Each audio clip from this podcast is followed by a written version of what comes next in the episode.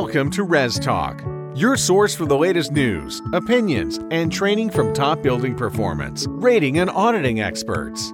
Here's your host, committed building science enthusiast and registered professional engineer, Bill Spohn. Welcome back to another episode of the Res Talk podcast. Changes in consumer buying patterns and preferences are a constant topic in every market, especially housing. So, how are the consumer sentiments changing due to disruptive technologies, yet alone the changes brought about in a world dealing with a pandemic? What are some of the new areas that building professionals and manufacturers need to learn about and act upon? Well, today's guest, Sara Gutterman, has some perspectives to share with us. See, Sara lives on a mountain, both physically and metaphorically. From her home in Hinsdale County, Colorado, where she is a county commissioner, to the mountain of data that comes from her entrepreneurial activities with Greenbuilder Media, Sara will outline for us today some trends, as well as permanent changes that are impacting the building market. We're going to learn about what demographic is the number one influencer in the building market and what they're looking for. And Sarah will also provide some insights into how the pandemic is influencing both the residential and commercial building markets. We'll discuss modular and panelized construction techniques, as well as ADUs, and a brilliant idea on how to repurpose excess commercial space. Now, stick around to the end to hear about the two key trends that need our attention. Sara, good afternoon. Good afternoon, Bill. Thanks for joining us here. And it's a very interesting story. I think something you have to talk about here today. It's about the consumer buying patterns and preferences and things that are changing very quickly because of coronavirus. And then on top of that, other disruptive technologies that are happening all around us. The building professionals and manufacturers, product manufacturers, have a lot of different pressures and just don't know where to look. And perhaps from your position, you can help us understand a little bit more about that. But let's first have you tell us a little bit about your background, please. Sure. Well, first of all, Bill, thank you so much for having me. It's a pleasure to be here and uh, really nice to talk with you and to represent ResNet in this conversation. I started my career as an entrepreneur and then went into venture capital in the 90s and early 2000s uh, after getting an MBA. And I bring that up because we did mostly telecom infrastructure, but I was in Boulder, Colorado. And so we got to invest in some organic foods and natural retail companies which is where I learned some really smart people how to create companies that were simultaneously sustainable and profitable. And I knew that that was my calling.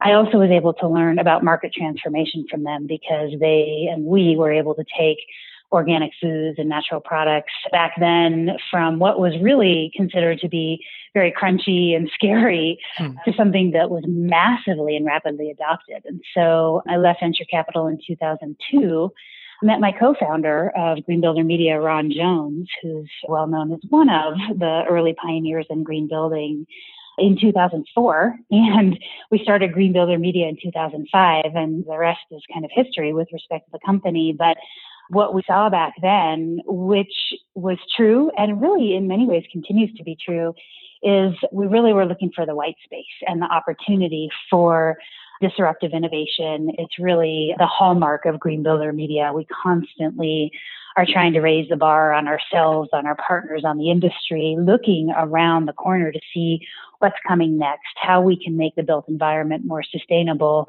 what are the innovations that are transforming markets, whether that's technology or building science practices, even codes and regulations, although uh, most people wouldn't consider those to be very mm-hmm. innovative, but yet at the same time, you you know you look now at what's happening with the 2021 code, and it's really driving change and the adoption of net zero products. But sometimes that innovation comes in the form of shifting consumer demands. What's sort of the perspective of Green Builder Media? It's media. It's not just a magazine. What is it? Can you tell us a bit more about what that is, actually? So we are the nation's leading media company focused on green building and sustainable living. We have a broad spectrum of media and communications channels, so online, mobile, digital, social, email, RSS feed, and print media. In fact, our flagship publication, Green Builder Magazine, which is where we started 16 years ago, is still our, our flagship and only print publication. Uh, we have it online as well, of course. But uh, probably not surprisingly, nowadays, the bulk of our communications is through digital media, content marketing programs, and social media. We also do a wide spectrum of demonstration projects that we call our Vision House series we do live events when live events are actually sure. feasible and viable, not right now. So we're doing virtual events right now. And then last but not least, we have this really cool suite of market intelligence and data services that we call Cognition Smart Data. So we are media, but as you can see, we also do a lot more than that.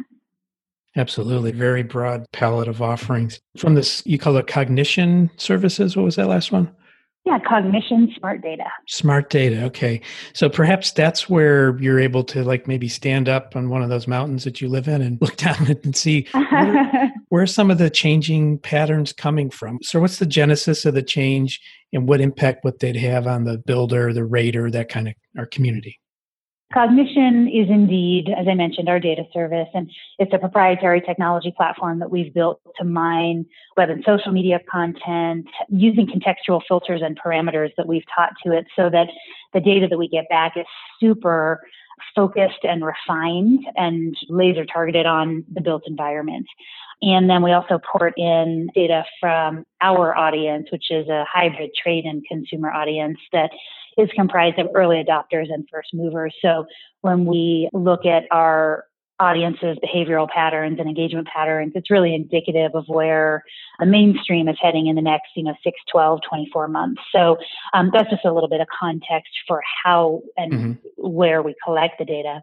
But in terms of the shifts in consumer expectations that we're seeing right now that are placing new demands on building professionals, on manufacturers, really on, on everyone in the building industry and specifically the housing sector. I think first and foremost, the growing ethic of sustainability, which was happening even before the coronavirus and growing interest in everything from energy efficiency, moving towards net zero, electrification to healthy home and connected living.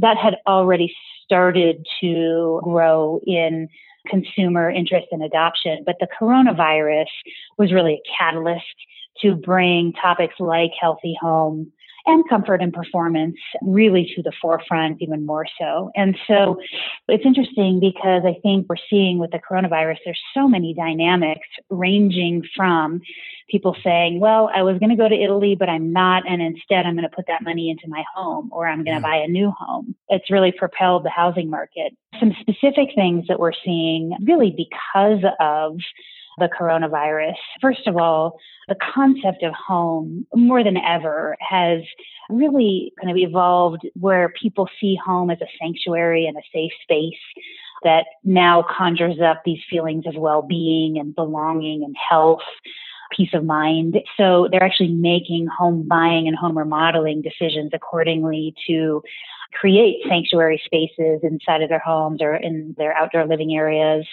we're seeing a much larger interest in a connection with nature, whether that's patios and decks and porches or rooftop decks, or even sometimes bringing the outside inside with like living walls or just potted plants, things like that. Mm-hmm. But that's also making, it's also driving choices around new home buying and the amenities that consumers are looking for in terms of walking trails and community gardens. And then I think we've heard about this a lot in the news, but we are absolutely seeing the flight from denser urban markets to secondary and tertiary markets where home buyers can get more bang for the buck, have more of a connection with nature, have more room to move. And so all of these things are really kind of shifting the demand or the trends in home buying, whether those are new or existing homes. How long is this effect going to be sustainable itself? Do you think? Do you have any perspective on that? Has this been a permanent shift, like it shifted into new gear, or is it just a trend that's going to come back out? I think it is a systemic change. I do not uh-huh. think it's a short term trend. I think it's a long term shift. And here's why. First of all, because if you look who at the audience segment that has claimed the number one influencer position in the home buying and home remodeling spaces, both of those sectors, it's millennials, and it's older Gen Zs. Now, this is a really interesting group.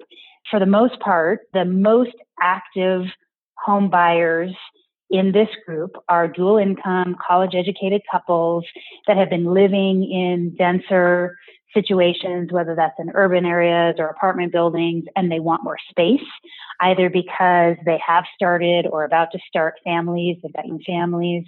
A lot of them have the money to buy a home or they're actually getting supplemental funding from their parents or their grandparents hmm. who are saying, we want you out of my house, or we want you out of the city, or we want you out of an apartment.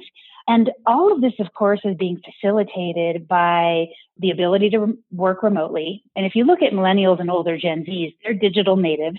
They're totally at home working and communicating online. And a lot of them have actually worked remotely for their entire careers. Sure. Um, so there's nothing new for them. And so I think that those elements are combining to really make this a, a systemic, a long term systemic change as opposed to a short term trend or a fad.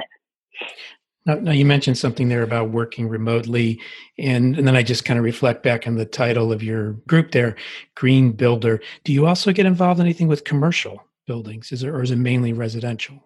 We do both. Residential has been our bread and butter since our inception 16 years ago, but we certainly cover commercial buildings in terms of our editorial. And we have a sister publication, digital, called Code Watcher.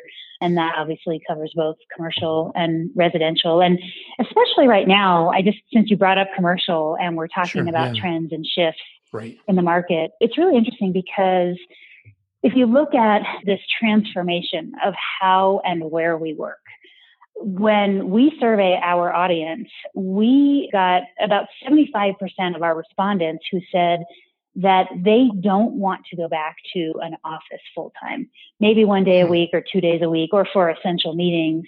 But for the most part, they like working from home. They're more productive. They have a better work life balance. They like to work in their own space. They love ditching the commute. That was a huge element, a huge factor. On the flip side of that, if you look at what executives are saying, business executives are saying right now, they can save a lot of money by mm-hmm. downsizing corporate offices and corporate campuses. And so I think that there's going to be a lot of corporate leases over the next couple of years that are coming up for renewal that are not going to get renewed or spaces are going to get downsized significantly. And I wonder if that really poses a real opportunity for us to solve our affordable housing oh, wow. crisis. Yeah, where we can convert some of those commercial spaces into affordable housing units. That's the first time I've heard that, and that's brilliant. The space is already built, and now it's just uh, repurposing the space. Well, I don't get called brilliant often, but I'm always happy when I do. So thank you. I'll take it. yeah, very good. I have a brother in law who works for a technology company, manufacturer, big worldwide in the nuclear industry. And they did a poll recently. Everybody's been at home since like March 17th or so. They did a poll recently out of 3,000 people who work on the campus, and four people said they want to come back to work. That's wow, that's, that's amazing. That's a very very small yeah. number. And just and personally myself, we're in the process of building a a high performance home and put a lot of thought into that. And this all happened, the planning process started before COVID, but I'm getting a lot more questions from people as I start to talk about my topic, just in private conversations and people starting to refer me that I'm seeing an uptick in interest in this area in sustainable, et cetera. Do you have any idea the topic of what they call them accessory dwelling units? Is that anything mm-hmm. that shows up in your trends? Yes, absolutely. I will say that with a caveat. The largest demand right now for accessory dwelling units or ADUs is in California. And that's for a variety of reasons. First of all, because housing is so expensive there. Second of all, because they have to do so much rebuilding because of the mm-hmm. massive and catastrophic wildfires and flooding and mudslides and things like that that they've been experiencing over the years. And they have some codes and a regulatory environment that is facilitating the adoption of ADUs more so than in other areas across the country. ADUs are interesting as supplemental living or working spaces, especially if we're starting to look at remote working and not mm-hmm. having to redo spaces in your home, but just having these small offices that are separate from your home. I think that feels like a model that's very feasible for a lot of folks who maybe need a little bit of distance from actually being inside their home. The other thing that's really driving, or the other couple of things that are driving adoption of ADUs is multi generational living. So mm-hmm. having parents move into ADUs so they don't have to go into assisted living facilities.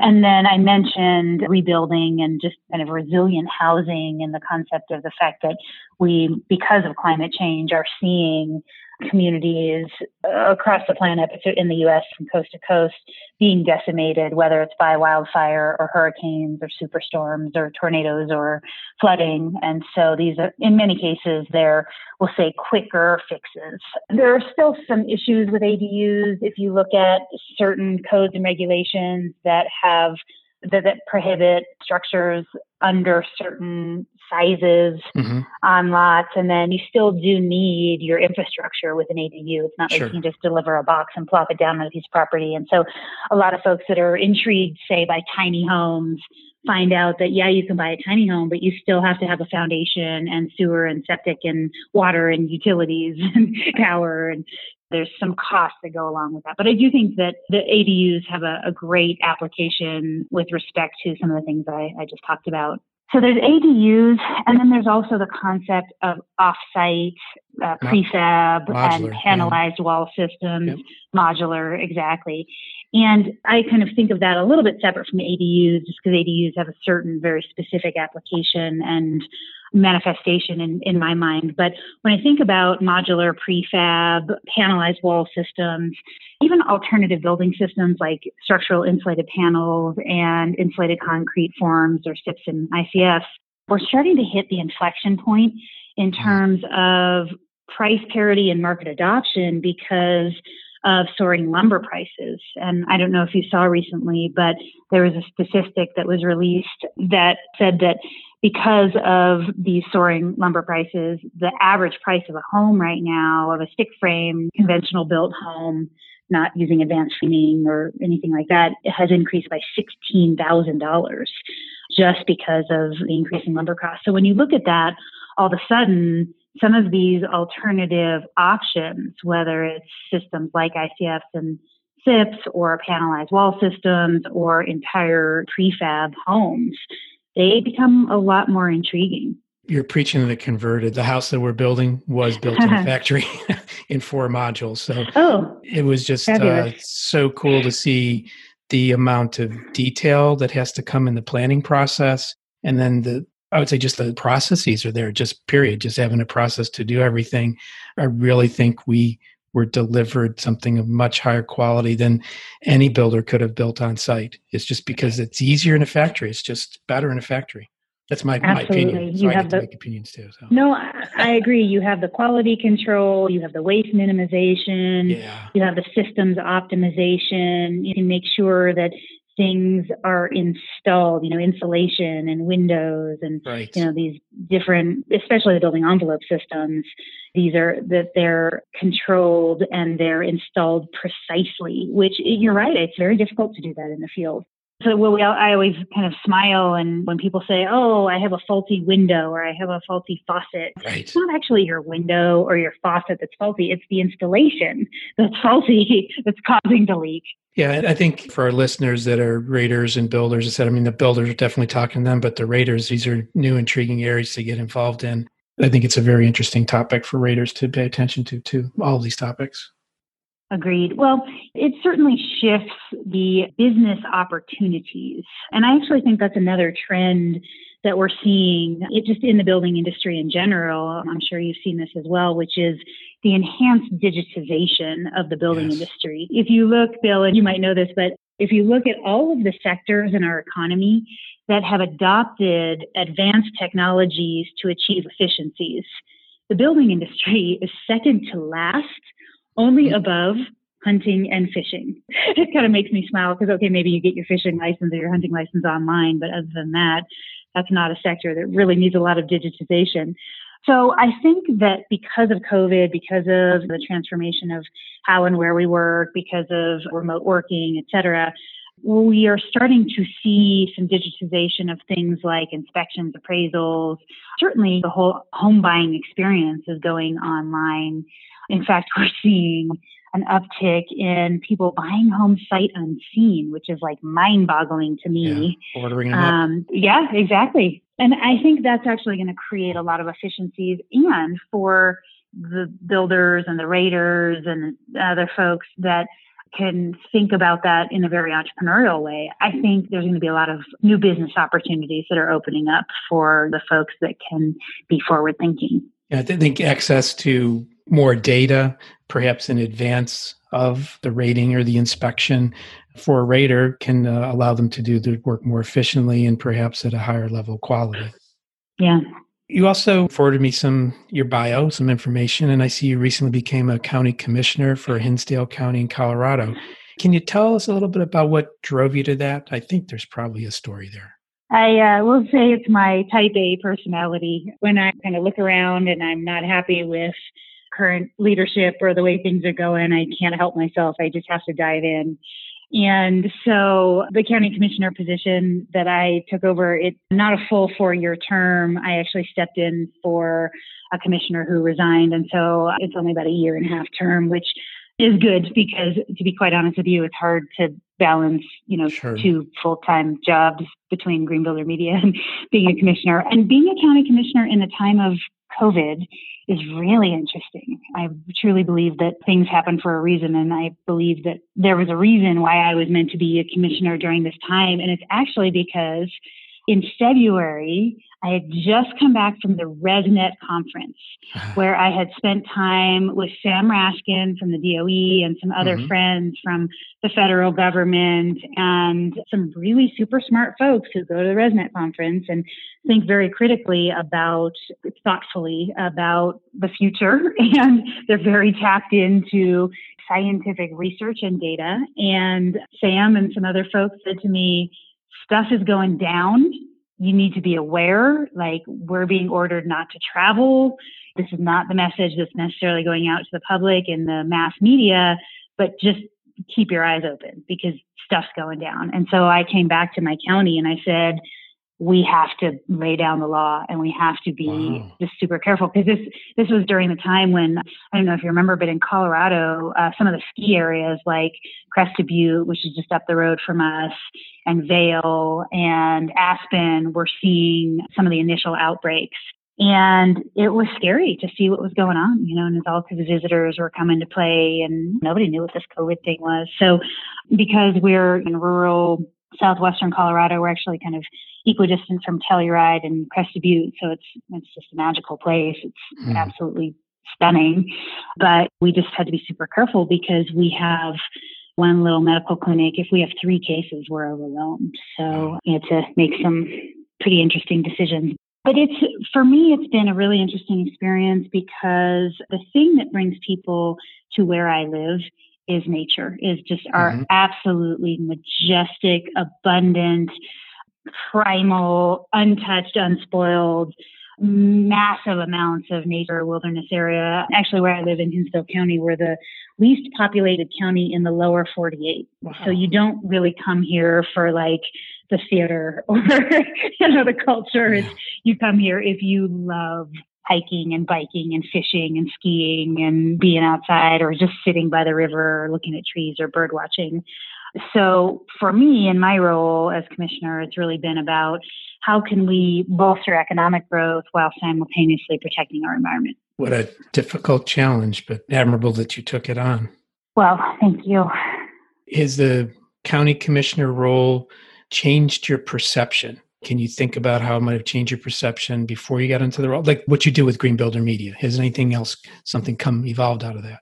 You know, I think it's been interesting to be involved in local government because for as many great and lofty ideas as the federal government may come up with, I think that at the end of the day, stuff happens at the the local and the sure. state level. And it's the mayors and the, the governors that execute ultimately policies and programs. And it's been interesting to really be a part of that process and to see where things get bogged down and where things can be expedited because you can have all the theories in the world, but unless you can figure out how to bring your community together and execute on a plan, it's just going to remain a theory.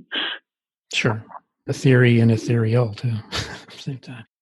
We covered a lot of ground in our topic today, our discussion today. Are there any bullet points you want to leave the listeners with in terms of some of the things that they can use to grow their business, the raters and the builders and the appraisers with these essential market trends? What kind of salient points can you provide? Just a couple. A couple of things.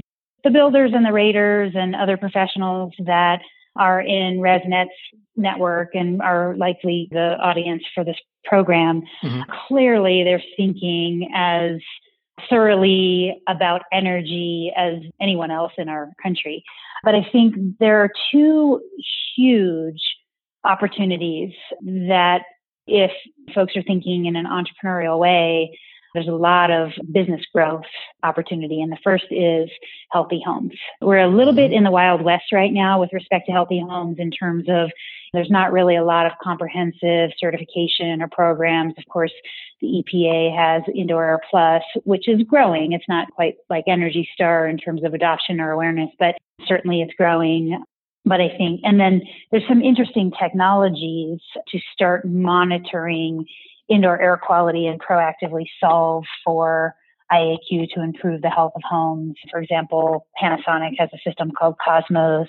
Uh, Broan has a system they're releasing as well where there's monitors and sensors on the front end. And if toxins are sensed, it kicks on vent fans or ERVs or facilitates fresh air exchange. So I think there's some emerging things in the IAQ and healthy home space that are here, but I think that's an exploding category. And then the other huge area of opportunity is water. What I always like to say is if you're in the building industry, if you live in a home, or if you breathe, you should be paying attention to water. because, especially for those of us in, the building industry, it has the potential to be the number one limiting factor to growth. Because if there is no water, there will be no permits of any kind. And we're already starting to see things like water kind of tap fees increase, like along the Front Range here in Colorado, um, mm-hmm. Fort Collins, you know, through Denver down to Colorado Springs, water tap fees have increased by 400% just in the last couple of years. We're starting to see moratoriums on permits in places like Bainbridge Island off of Seattle. Like it's an island for heaven's sakes, right? People think that you know it's surrounded yeah, by yeah. water, but it had a moratorium because it didn't have access to fresh and potable water to support development needs. And so I think that water is going the way of energy. I know that ResNet is coming out with its own water rating program. Sure. There's also the WERS program for energy raters in particular. We'll figure out how to be water raters as well because that's the next big frontier. My summary in my mind is energy, but healthy homes and water. That's the takeaway here from our discussion. And it's interesting the both of those topics hit home for me. We're using a, a mechanically uh, conditioning erv in the house that we're building. So it's one of those things that actually like the cosmos and the Broan system does take action when the sensors tell it to. And it's based upon activity versus just kind of stock numbers. So that's very interesting for me. And then the other one is water literally before you called, I got a call from my driller because we've not been able to get water on site and we can't move in. The mm. house is ready. We can't move in. Wow. So this is the third yeah. well that's being drilled and he had some good news for us. So I'll save that for another episode. Oh, good. Well, congrats. That's great. Um, we were actually going to do a community, one of our Vision House projects we were supposed to do a community up in Fort Collins and we have not, we're supposed to start on it this summer and we haven't been able to start because we've been struggling with water and reasonable access, reasonably priced access to water. Very good. So it's real, it's here. Yeah, yeah. yeah. It's something I never would have thought of before. Well, yeah. Thank you, Sara. This was a fast paced, you talk fast, discussion. no, you covered a lot of ground. Maybe people can listen to it like 0.75 or 0.8. I'm just teasing, but you got a lot to say, obviously, and you've had a lot of experience and um, really uh, enjoyed covering this topic with you today. Well, thank you so much, Bill. I appreciate you having me on the program. And uh, as I said, it's always a pleasure to participate with and support ResNet. Take care and congrats on your water. Thank That's you very much. News. Thank you for listening to this episode of the Res Talk podcast. And it's a very interesting discussion here with Sara from Green Builder Media. If you're a pro in the building market, you should surf on over to resnet.us slash professional to learn more or to join the email list. You also find ResNet on Facebook or Twitter. The quote for today is from Dave Davies from The Kinks. I think things happen for a reason. If you're interested in feeding back to ResNet on what you heard here today, you'd like to hear a new topic covered, or just have a general question, please send an email to info at resnet.us. If you've not subscribed, please consider doing so. And as always, thank you for listening to Res Talk.